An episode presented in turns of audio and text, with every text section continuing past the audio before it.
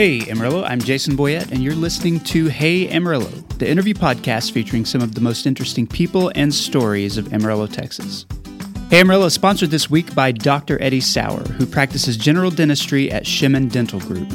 Eddie has been my dentist for at least 25 years, I guess, and my kid's dentist too. He's a national speaker on Invisalign, using that technology to improve his patients' smiles and positioning including my son Owen, who is just finishing up a stint in these liners. He loves that they don't look like traditional wire and bracket braces, and they don't hurt when he gets battered around playing basketball. Shemin Dental has always prioritized safety precautions to stop the spread of disease, and I think their office is one of the safest places in Amarillo. Follow Shemin Dental on Facebook to learn more or visit shemindental.com. That's S H E M E N. Today's guest is Melynn Huntley. Melynn is one of those people who has had a really unique career path. She's a fine artist. She worked in graphic design for years.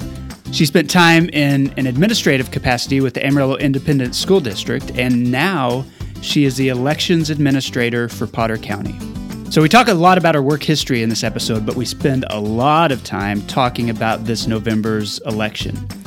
It's a presidential election year, of course, and the past months have been filled with disinformation, extreme partisanship, worries about voting fraud, worries about outside interference. Uh, as of Friday, the idea that a Supreme Court justice seat is now on the line, and it's all happening during a pandemic. So, for all those reasons and more, this may be one of the most significant elections in our lifetimes, and Melynn is in charge of making sure it goes smoothly for the half of Amarillo that lives in Potter County. So, you know, no pressure. Here's Melynn Huntley. Melynn Huntley, welcome to the Hey Amarillo podcast. Thanks for being here. Thank you for having me. So, I know that there's a lot of stuff we can talk about given uh, this fall being a big election and your role in that. But before we get to any of that stuff, I, I want to start with the question I start with for every guest okay. and ask you why you're here. How did you end up in Amarillo and the Texas Panhandle? I was born and raised here. I'm one of those people who went 120 miles down the road to Texas Tech for a few years, but other than that, I never left. So that's how I ended up here. Okay, so grew up in Amarillo your whole yes. life. Where did you go to high school? I went to Tascosa High School. Okay.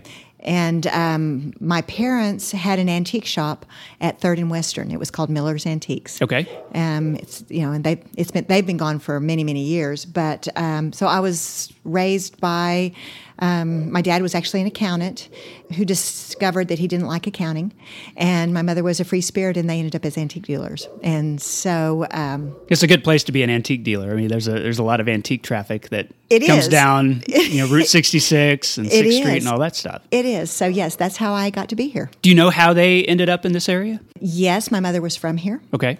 And so my dad was was from Sudan, Texas, and when they got out of when he got out of the army and they were married, they decided to come back here. I'm always interested in the thought process of people like yourself who grew up here, then went away to college, mm-hmm. and then ended up coming back. A lot of people are trying to get out, and once they get a taste of the life outside Amarillo, you know mm-hmm. they don't return, or maybe they return once they have kids or something like that. What was your mindset, you know, when you went away to tech? Well, my mindset was, um, and this is this sounds terrible. My father told me that I better graduate with my MRS degree. Okay. so, he wanted you to go find a husband then. That's exactly what that's exactly the degree he wanted me to have. I wanted more than that, but I ended up finding and marrying someone from Amarillo. And so um, it was just natural that we would come back here. Of my siblings, I'm the only one that's still here. Really? Mm-hmm. Did you know what you wanted to do with your life when you went away to college? I mean, was it the process of kind of figuring it out, or did you have a plan? Well, my original plan was I was going to be a business major. And when I was at Tech, uh, there was an arts competition, and you could enter something that a piece that you did and so I entered something I did in high school, and I got a one hundred dollar scholarship. But the caveat was I had to change majors. I had oh, to Oh, wow. major in something in art. So at that time, I go through the halls of the art department, and there's all this really weird stuff on the hall on the walls, and I'm looking around and I'm thinking these people are going to starve to death. They will never be able to earn a living doing this. And then I discovered graphic design. Hmm. So that's what caused me to change majors because uh, kind of a, f- a funny story at Tascosa when I was taking art, the art teacher told me I had no talent, but that I was smart. Okay. And so, and I believed him. So I thought I needed to go to college to do something smart. Okay. And- as opposed to art, you can you can be art. a dummy and still make it art. You know. exactly, exactly. So um, that's why I started in one part, and then I decided, gosh, if they're willing to give me a whole hundred dollars Yeah. to change my major, then maybe I am something beyond smart. So I I want to be careful and not have you like totally date yourself. Yes. But I'm a graphic I'm a graphic designer.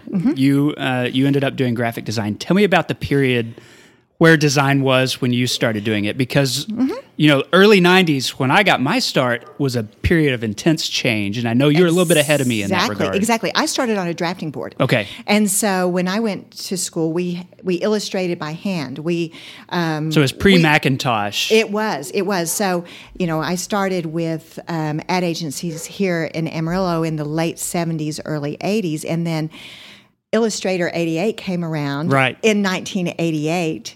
And so we all had to learn a different way. But to begin with, it wasn't all that functional. So there was a hybrid in there. Yeah. And, these were like Macs, you know, that were, you know, those classics, you know, the little beige boxes and everything was black and white. Mm-hmm. Yes. Screens were about 10 inches by 8 inches. Yes. And we all thought this will never catch on. Yeah. it will never happen. Do so tell me about that process of already being in that industry when there's this huge shift, or Mm-hmm. at least the shift is beginning from the drafting board to a desktop computer publishing kind of Well, and, and you know what? I value the fact that I started before then because when you started before then, you had a lot of classes in just design and what makes good design. Mm-hmm. like And- theory kinds of classes. yes, yes, and what makes for good design, good, you know, the that part of it, and less of the nuts and bolts of what you'd have to do with a computer at that time. And so, it you know, I, I value the fact that I've had one foot in one world and one in the other.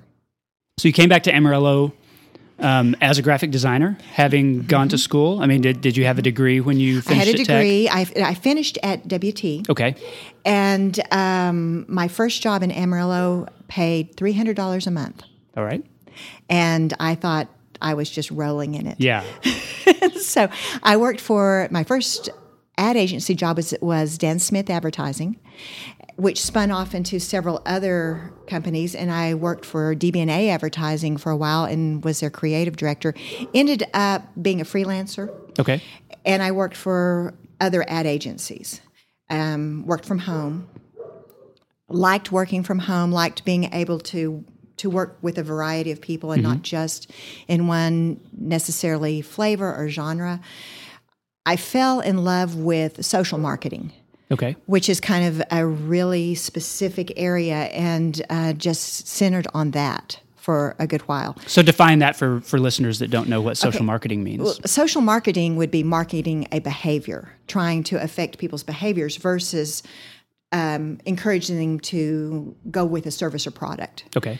So one of my early projects was with was for the Amarillo Area Foundation for Worth the Wait to address uh, teen pregnancy Okay. rates in Amarillo, and so that would be a really good example of where we're trying to market a different behavior. And uh, it was just one of those things that I found very fascinating, human behavior and and such. And so, didn't have a degree in it, but did a, you know as much research as I possibly could. In about 15 years ago, um, my husband died, and I suddenly and and I had a seven year old. Wow. And uh, so all of a sudden, I'm at home. The walls are kind of caving in on me. I find myself wanting to leave the house all the time. Because you were still working for yourself I was at still- home. You weren't in an office place or Right. And so financially, I didn't need to make a change. But for myself, I needed to make a change. I needed to be around people because I was getting out, and the way I was getting around people was I was shopping. Yeah.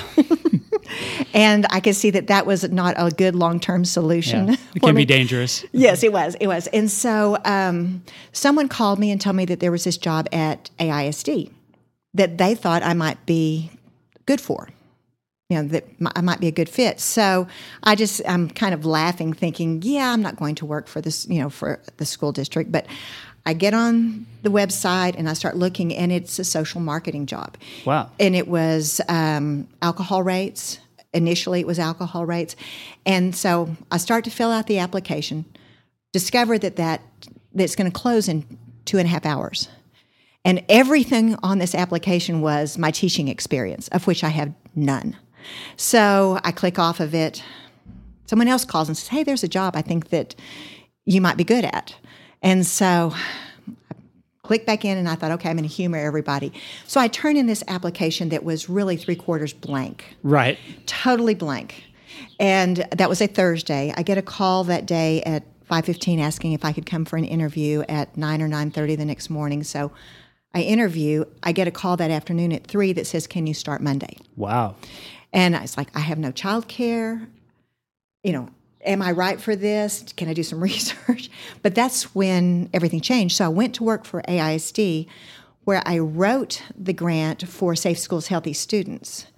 And that that I ended up moving over to and, and that particular grant was designed to prevent school shootings by addressing the um, behaviors that tend to be present when a school shooting happens. And so that would be gangs, substance abuse, uh, bullying, and unaddressed mental health issues. And after we got that, I ended up directing that for another six, seven years. Did that feel like a big switch from the marketing that you'd been doing? I mean, maybe not the marketing side. You'd, you'd been doing a lot of graphic design, which is a very visual kind of thing. And then you're in a uh, directing what almost feels like a, a nonprofit arm, you know, where you're working with kids, you're writing grants, you're doing, you know, things with like this bigger social goal. Yes, exactly. It, it was completely different from graphic design. And so anything that I had going on in the art world just kind of took a back seat for a while, but it was totally in line with the social marketing that I have a love for. And so um, it fit. And it was something that I totally loved. Plus, I loved the purpose of what I was doing. Yeah, the, the purpose is an interesting issue. I know as someone who comes, uh, my story is very similar to yours, um, having been a creative director and a graphic designer and then moving out and doing it for myself and And you find you have to wear a Um, yeah, you have to multiple wear, you have to wear all the hats. multiple different um, industries, clients, all that kind of stuff. Um, but th- there's always this, you know, sort of this disconnect when you think, am, am I advertising, helping somebody advertise something I believe in? You know, whether it's a product, whether it's an idea, um, because you are trying to change behavior. Yes. But is like is am I contributing something good into the world by Into doing this? You know, yes. and so you have a lot of people like in our position that end up doing nonprofit stuff or Mm-hmm. working for causes or things that they believe in because I think there's that personal shift. There is. Um, you, you you want to be putting all this effort into something that's that's positive and not just Mm-hmm. trying to get a person to buy a product that you don't care about. Right. Exactly. And so, yes, that shift does happen. And so, for me, it was finding that purpose and making people's lives better. How long did you work uh, within that world? That was another eight years. Okay. And then the grant, you, you know, when you are have signed on to to work with a grant, that when the grant money goes away, you go away. Exactly. Yeah. And you know you created your own funding, and you know that's got a time limit on it. Yes, and so um, I knew that the, that the job would come to an end, and it did. And again, it was kind of a now what, you know, where do I go from here? And um, the next thing that I did was I decided to take some time for myself, and I did an oil painting boot camp. Okay. In New Mexico.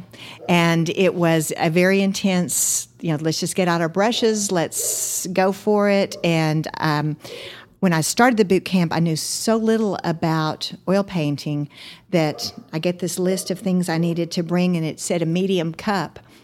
It meant a medium cup. Yeah.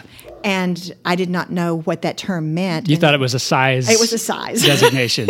and so so um, I learned a great deal doing that, but I also it sparked something that I had put aside for a good number of years. yeah. So you'd done that in high school. You gotten a scholarship for it. I, yes, and I had, Had you like not it- done anything in the I had done it from- fine arts? From Com- time to time, I just picked up some brushes and done something, but not really. Because if, when I was at WT, I studied under Dr. Emilio Caballero. Okay. So I had some watercolor classes with him. So occasionally I would.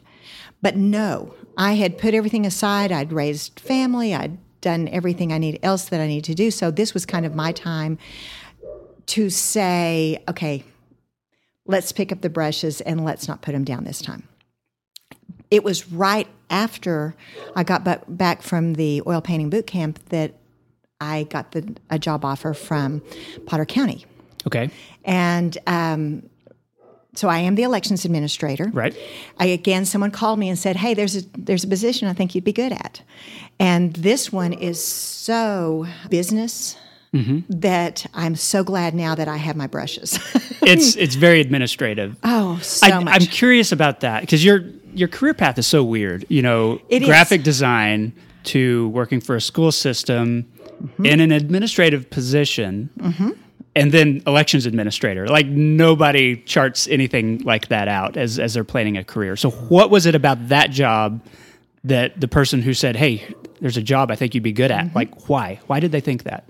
because of the administration part that I had done with the school district, and because being an election administrator means coordinate a, coordinating a good number of people. So you know, and but I didn't know that at the time. I thought uh, when I applied for it, I thought, you know, I can count votes, and and I thought it was going to be that simple and Yeah. that direct. I had no clue what when everything that goes into this. But when you're an election administrator, one thing that you do is you plan the world's biggest parties because every election you've got to plan for thousands of people to come. You don't know if anybody is RSVP'd. You don't know that anybody's showing up. But Mm-hmm. And at multiple locations, it's not everybody coming to one par- No. location for the party. You're, you're planning a party with No, you know think I- 20 different venues. Yes, exactly. I think I could be a wedding planner at this point. That you know that would be something that I have the ability to do. But you're doing that, and you're coordinating a lot of. We call them election volunteers. They're actually paid workers, but you're coordinating a whole lot of people with that come to you. Some with professional skills, some without, and you've got to bring everyone up to a certain level. So. Um, it's been probably the hardest job I have ever done. And right now I'm looking at the hardest job I've ever done and probably the hardest election in years Right. for the for America. So, what year did you start um, this job as the elections October the 1st, 2013. okay. So I so started- right before an election, like Yes, but it was a constitutional amendment election. okay, so it wasn't a big It was not the 2013. Yeah, so it wouldn't wasn't a presidential year. Um, kind of an in between sort of election period. Yes, yes. And so I had time to build up to. So this will be my second presidential. Okay. And 2016, we all thought this is the worst it's ever been. It was just what it was seemed chaotic Right. at times, and um, so we thought there there can never be anything harder than that. Here we are. And here we and then 2020 happened. Yeah. so I, I want to talk a little bit about the nuts and bolts. Um, you know, not not just with the presidential election year, um, but you know, just a, a general election year, maybe 2018 or maybe a primary election. Like, what are the things that you're trying to that all the things you're trying to juggle, you know, in order to make it happen? Talk to me about some of some of the details. Okay. Well, we program our own elections, so there is getting everything programmed. And like then- actually in the election in the election- machines in the- that yes, people use. Yes, um, we do our own programming, but then and we have to test every step that we do to make sure that everything is programmed correctly. we have to take we do testing including you know actually casting some test ballots and the outcomes have to make sure that your vote went to that candidate Okay. and not to the other candidate. Right. So everything has to be tied in and it's tested multiple times. So we have everything in the background that that ensures the efficacy of the election. Then we have to manage the ballots by mail, the applications for ballots by mail, the voter registrations, getting everything tied in there, programming the poll pads, um, recruiting and training all your election workers, getting equipment out, getting it set up, all the phone calls that happen on election day, everybody calling with their question of, "Well, I heard this." Yeah. and you know or or I want to do this. And I want you know those kind of of issues that people have. So we answer tons of phone calls. I like to see elections come because I do think they're in a in a warped way very fun. It's just you know um, but my favorite day is always the day after the election. Because it's over? because it's over. Tell me a little bit about the night of an election after people have been voting all day and you're Mm-hmm. in a position of having to report, you know, to the media, Mm-hmm. to the candidates, whatever it is. Um, you know, people are wanting to know what are the votes, what who's are the votes? winning. yes Um, how do you go about tabulating, ensuring the What- accuracy and all that kind of Okay, stuff? Okay, so what, what actually happens on election day? And, you know, for us, election day, there you, we have a push of adrenaline all day long because our, we're on the line all day long, and so from we we start that day about five thirty in the morning, and we will end that day about ten thirty or eleven at night if everything goes well. So it is a very, very long day, and we're exhausted by the end of the day. So, um, but as far as getting tabulations and things like that out, we do not begin a- actual tabulation till election day. okay. And so- Even like advanced ballots, early voting, early voting that stuff. ballots, no, we we we do, and we will scan them in. They're scanned in in batches, but nothing goes back over and is combined until election day. And even at that, our system is set up to where even the people in the office cannot find out what the results are until seven Okay. we can't print it out until seven. But um, so we have everything from early voting, every all of the ballots by mail in the system ready to push print. Hmm. And at 701, we go back and we push print and it comes out. And that's the first time we can see what's actually been happening. Okay. I, I think a question that a lot of people will have is you know, you're relying on a system, you've got all the stuff tabulated, you're pressing print, and it's telling you mm-hmm. a number. Is there any part of it that is checking by hand or tabulating, you know, without just relying on computers to do that for you, but like the, the accuracy part? Yes. um, obviously you want to take human error out of the equation and that's why we use computers Right. but then you also want to make sure those are doing the right thing so like how do those two things work Those that works because we are required to do a manual hand count. okay and that's a few days after the election. So on election night, what you get is the unofficial. And that's what we call it because we still have to go back in and we go into the background and there's things we have to check to make sure that everything worked. Uh, you know, one thing about that voters don't realize is how many redundancies there are and how many things that you can go back and see what happened, you know, what really is happening in the background. Right. And so from working there, we we know that we know that we know that what we're pushing out is correct, but we still have to check it. So i i know that because of your position we have to avoid anything that smells of partisanship Correct. um, but I, I do know, and, and you've mentioned, you know, how big of a deal this election is. Everything's kind of happening. Um, in addition to COVID being a complicating factor, you know, there's been a lot of talk over the past year, and even since 2016, of interference in the elections. Yes. Whether it's Russian interference, uh, whether it's campaigns coming from you know international entities or trying to get into the system, or people trying to cheat, you know, and and whether uh, mail-in ballots, you know, are um, uh, are going to be counted wrong. There's everybody's got like all this confusion about it. Yes. I wonder about what you think as the person running this show for Potter County. What you think about that? Like, like what's the reality of how possible is it for something to be tampered with? tampering with equipment is if I gave someone the keys to the kingdom and I let them have access to my equipment, they could change things.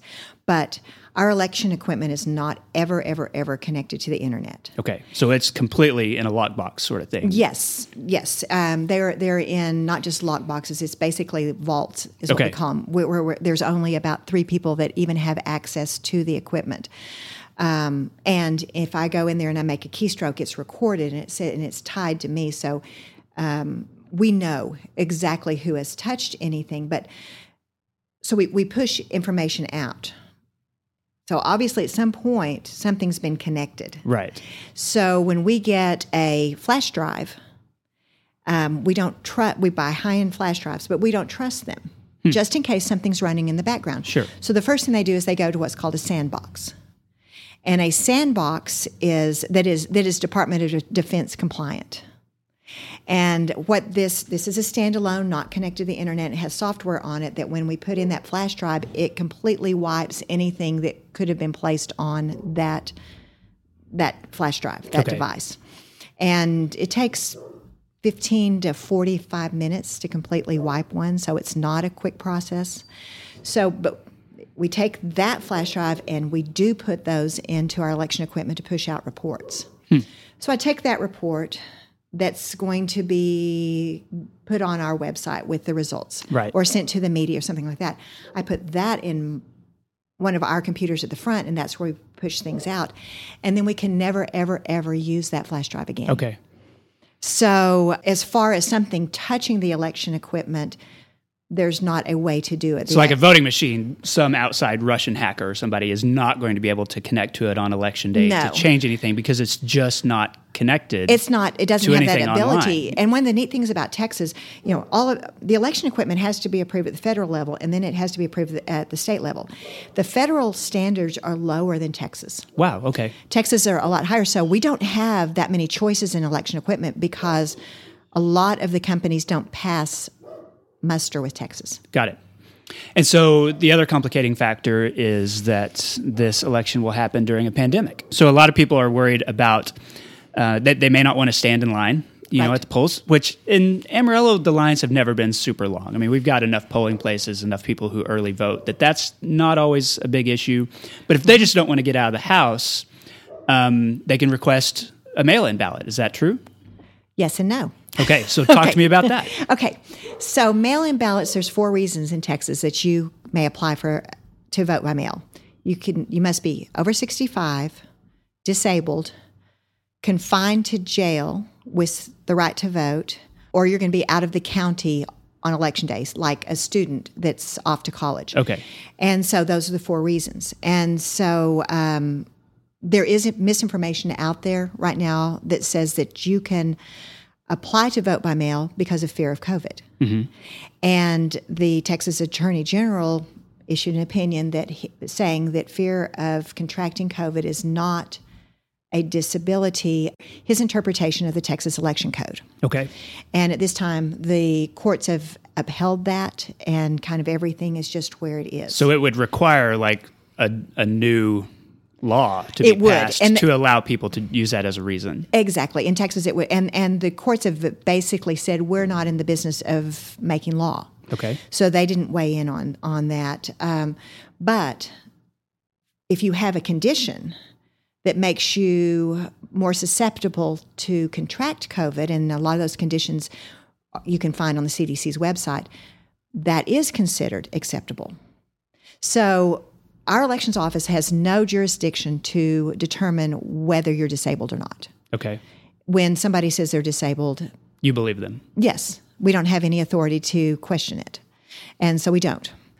But, you know, those are the parameters around that. So if somebody requests a mail-in ballot, then And they odds are good that they are going to receive if a mail-in if ballot. they have one of those four reasons Okay. and th- that they select. and then if they do that, do do you share any of the concerns about whether those might be treated differently or might be you know subject to some sort of tampering or, or anything like that? Um, I am not concerned, and um, and I will tell you that that um, our postmaster here has reached out to us and and and we kind of went through a dry run, a practice run in July of how things will be. So when we're mailing out a good number of ballots by mail, I let him know. And he lets the folks here know, all hands on deck, watch for these, take good care of these people. Right. Because those are like treated as, as high priority things to make sure they're delivered in a timely fashion, protected, all that kind of stuff. Correct. That's right.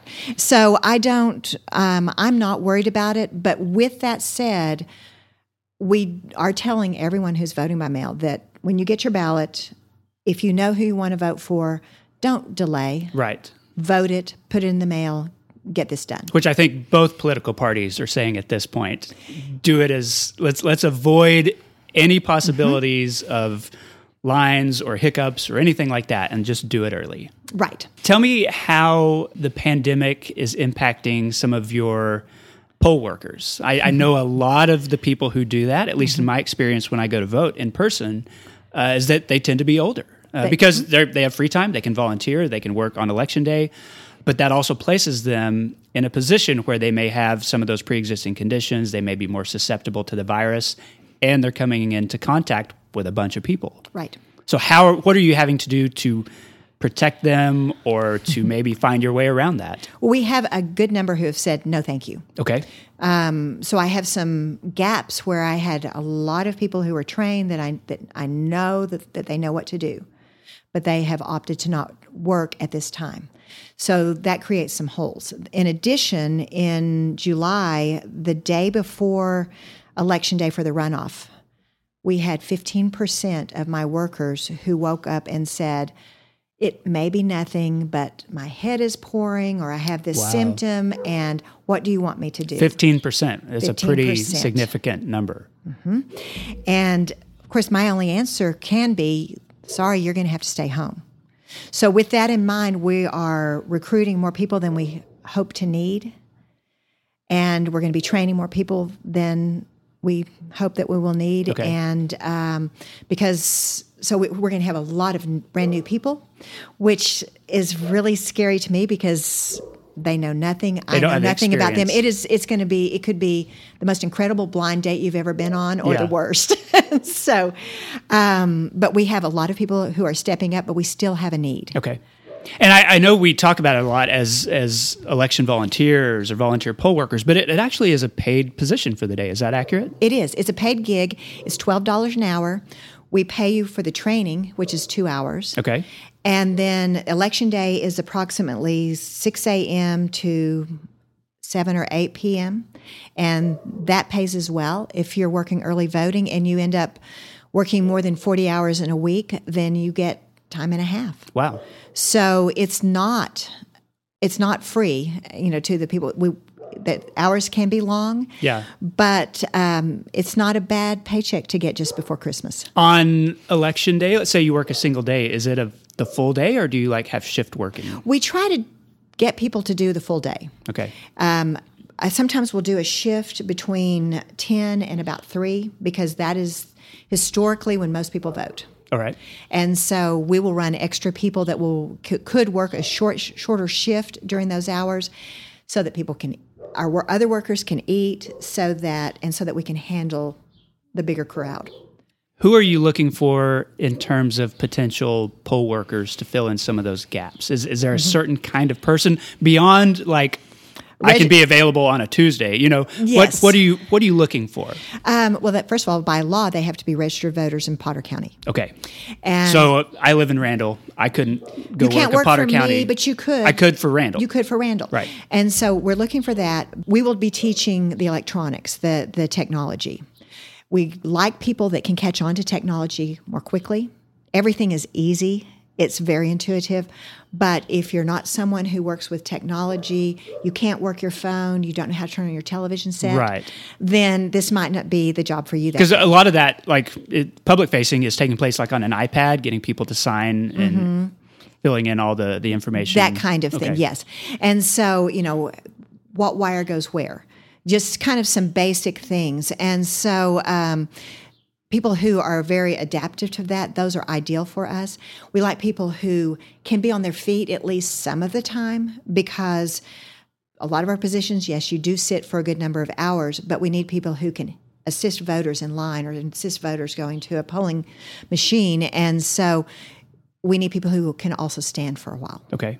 There's a customer service aspect Oh, of yes. it too. I mean, you're dealing with people, so you need to be able to, you know, talk to people who might be a little bit impatient if they've been waiting longer than Mm-hmm. they expect, or maybe they don't really understand the machines. Like you've you've got to be a good people person. You do, and you also have to have the ability to put your personal political beliefs behind Okay. and just set them aside for the day because You can't come in with your MAGA shirt or your Biden hat Oh, my- or no, no, anything no, like no, that. No, no, so- you can't do that. But when someone does come in and you, there is no electioneering, but but people do tend to come to the front and they want to say something about who they cannot wait to vote for. Right.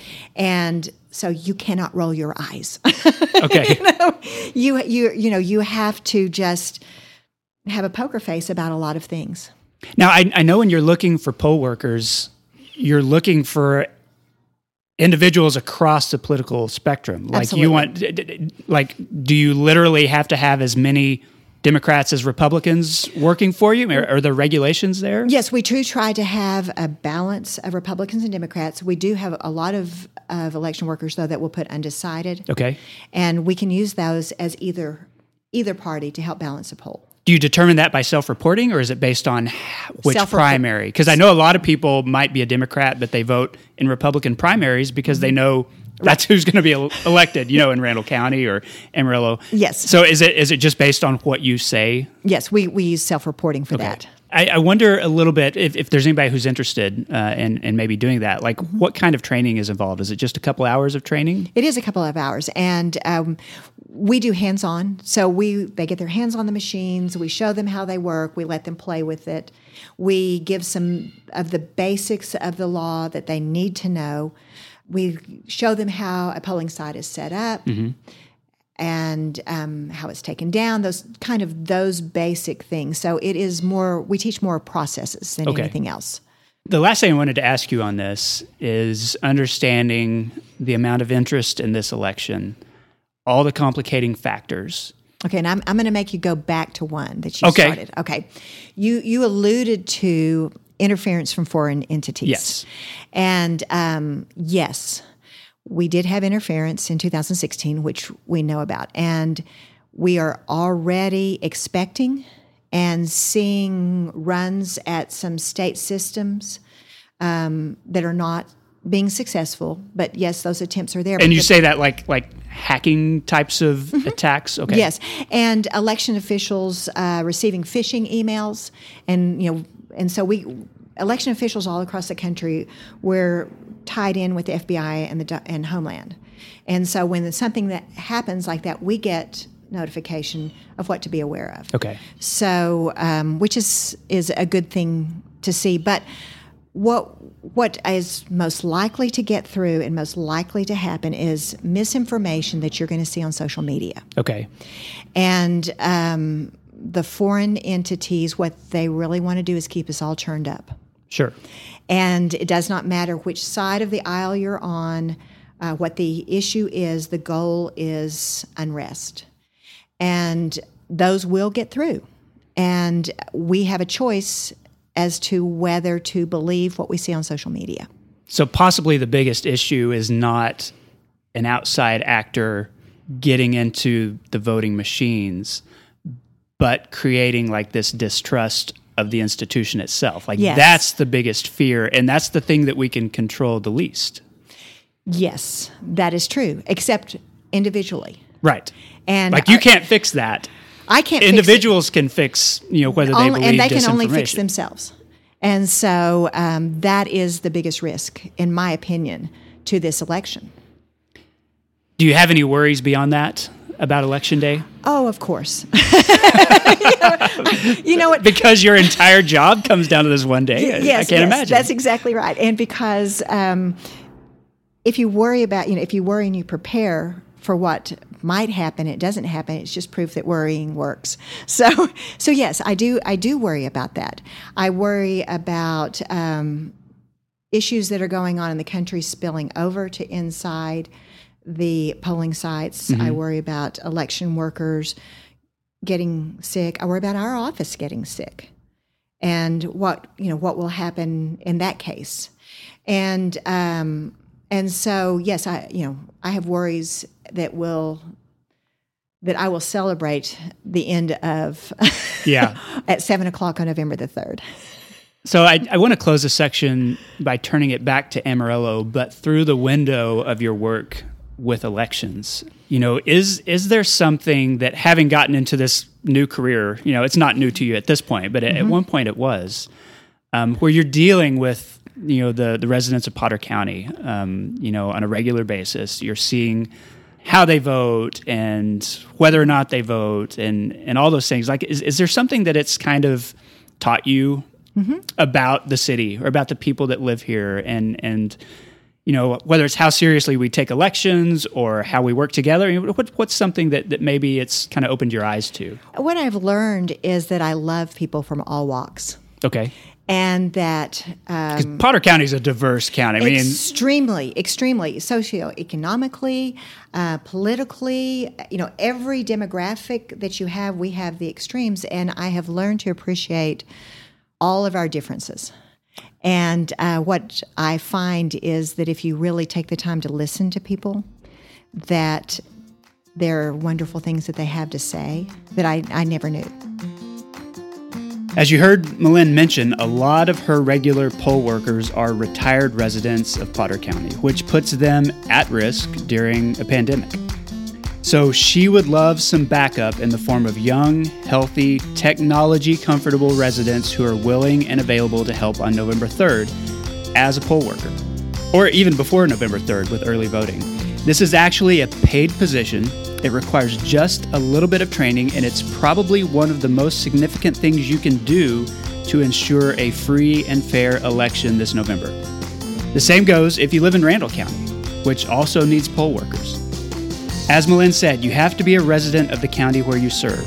So to apply to help with the polls in Potter County, go to pottercountyvotes.com. In Randall, go to randallcounty.com and click the poll worker survey link in the left hand column. And we're back with Melynn Huntley of Potter County. Melynn, this is the part of the show I call Eight Straight. Eight Straight is sponsored every week by Panhandle Plains Historical Museum and Canyon on the WT campus. It's the largest history museum in Texas, and its collection includes at least eight works of art from Hudson River School painters, which is, uh, honestly, that's one of my favorite uniquely American art movements. You can learn more at panhandleplains.org.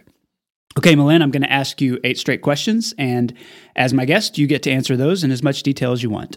Um, the first one is a new one I've been asking all summer, but it's what's one thing the last few months, whether it's related to the pandemic or the protests, what has it revealed to you about Amarillo? Okay, it's something I, I alluded to earlier.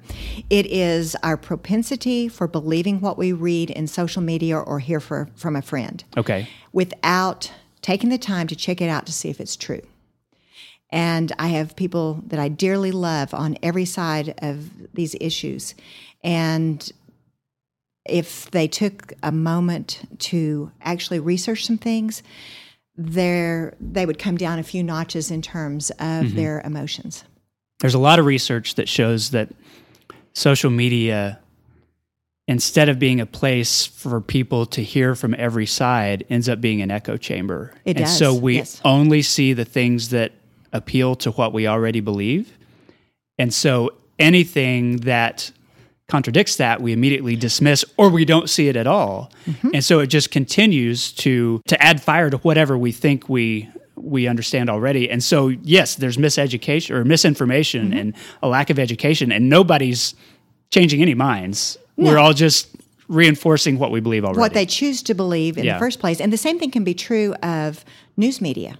If you listen to the, if you go to the same pond and you drink that same water all the time, you're going to get the same information. And so, if I could say one thing, I would encourage people to look at multiple sources. Mm-hmm.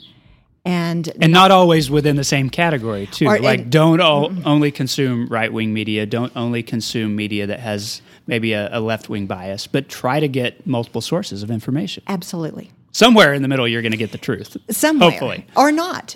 Yeah. so, But that, that's something that's revealed about Amarillo is that so many of us are just kind of encapsulated in that bubble, and we don't often get out of that. that is true. All right. Mm-hmm. I think that's accurate, and probably not just in Amarillo. Yes. What's your favorite story or location from the two neighborhood art projects you've been involved with? That's the question. We probably should offer some context because we didn't get to it in our initial conversation. Um, but as a as an artist, you were sort of the organizer of the North Heights Art Project and the Barrio Neighborhood Art Project, uh, both of which were very successful and were instrumental in telling the stories through art of a lot of the history of those two neighborhoods. Yes. Um, so I wanted to ask you a little bit, maybe why you started those, and then then talk to me about you know what you what you ended up loving about it. Okay, and and my favorite story from this was the one that really started me thinking. Okay. and it was you know the whole thing started after attending a a cultural diversity training. And um, in this training, Princess Williams mentioned that Duke Ellington, Ike and Tina Turner, a lot of people that you've heard, that you know of, performed in Amarillo but could not stay at a hotel. Yeah, And that is the story that just was gut wrenching for me. because as entertainers, as black entertainers, you know, in the what 1930s, 1940s, and 50s, even they were in demand. Yes, But because of segregation, they were unable to stay in traditional hotels. exactly. And that is what really started me down the road of the history of Amarillo and things that I did not know. And the more that I learned about the barrio or the North Heights area, the more I realized how much I don't know and how much I need to learn.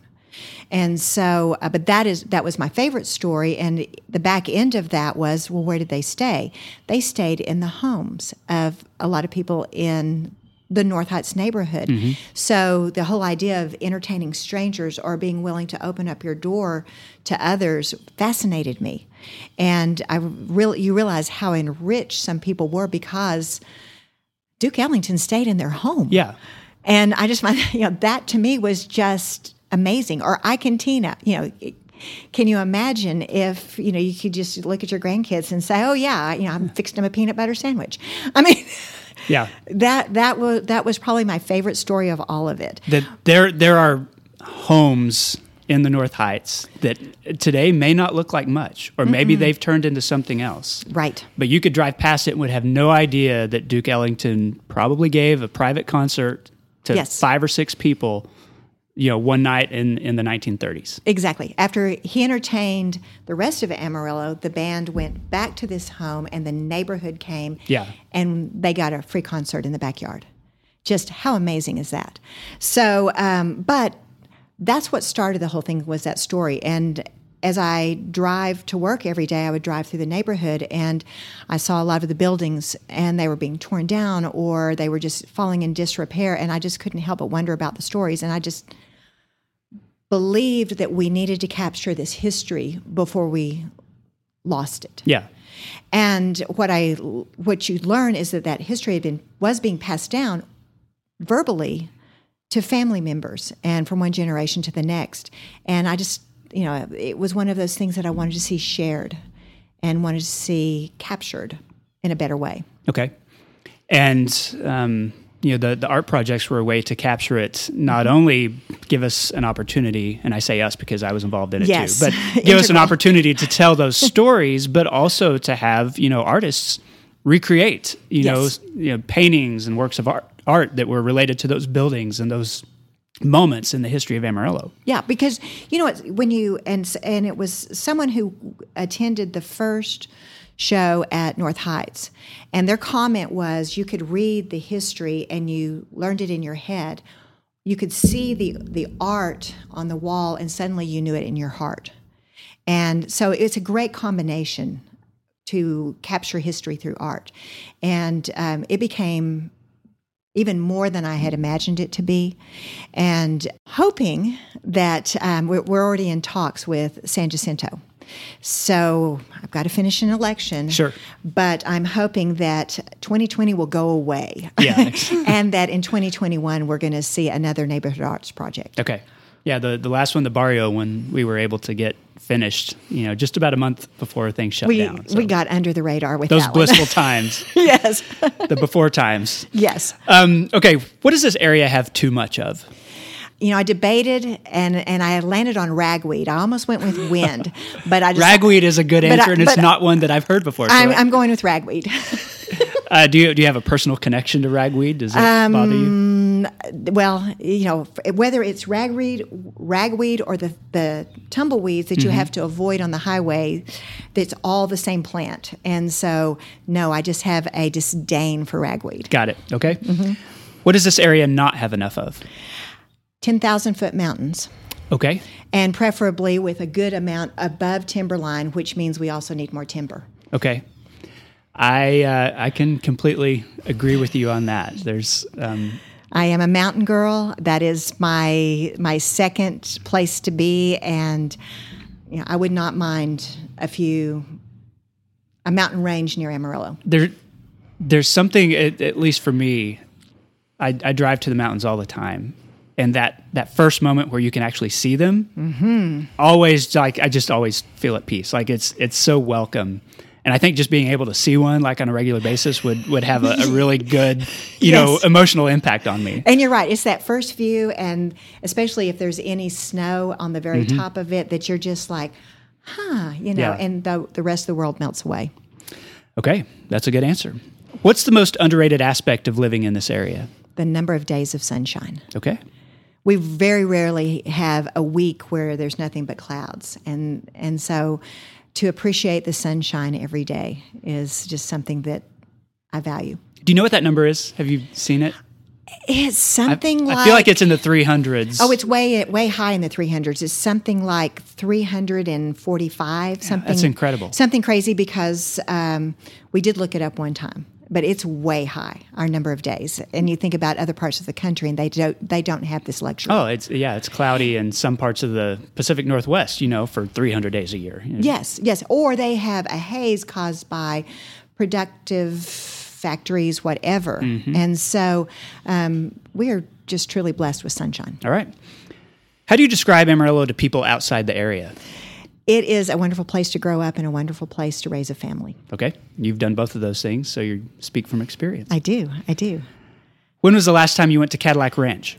Last time I went to Cadillac Ranch was uh, probably eight years ago.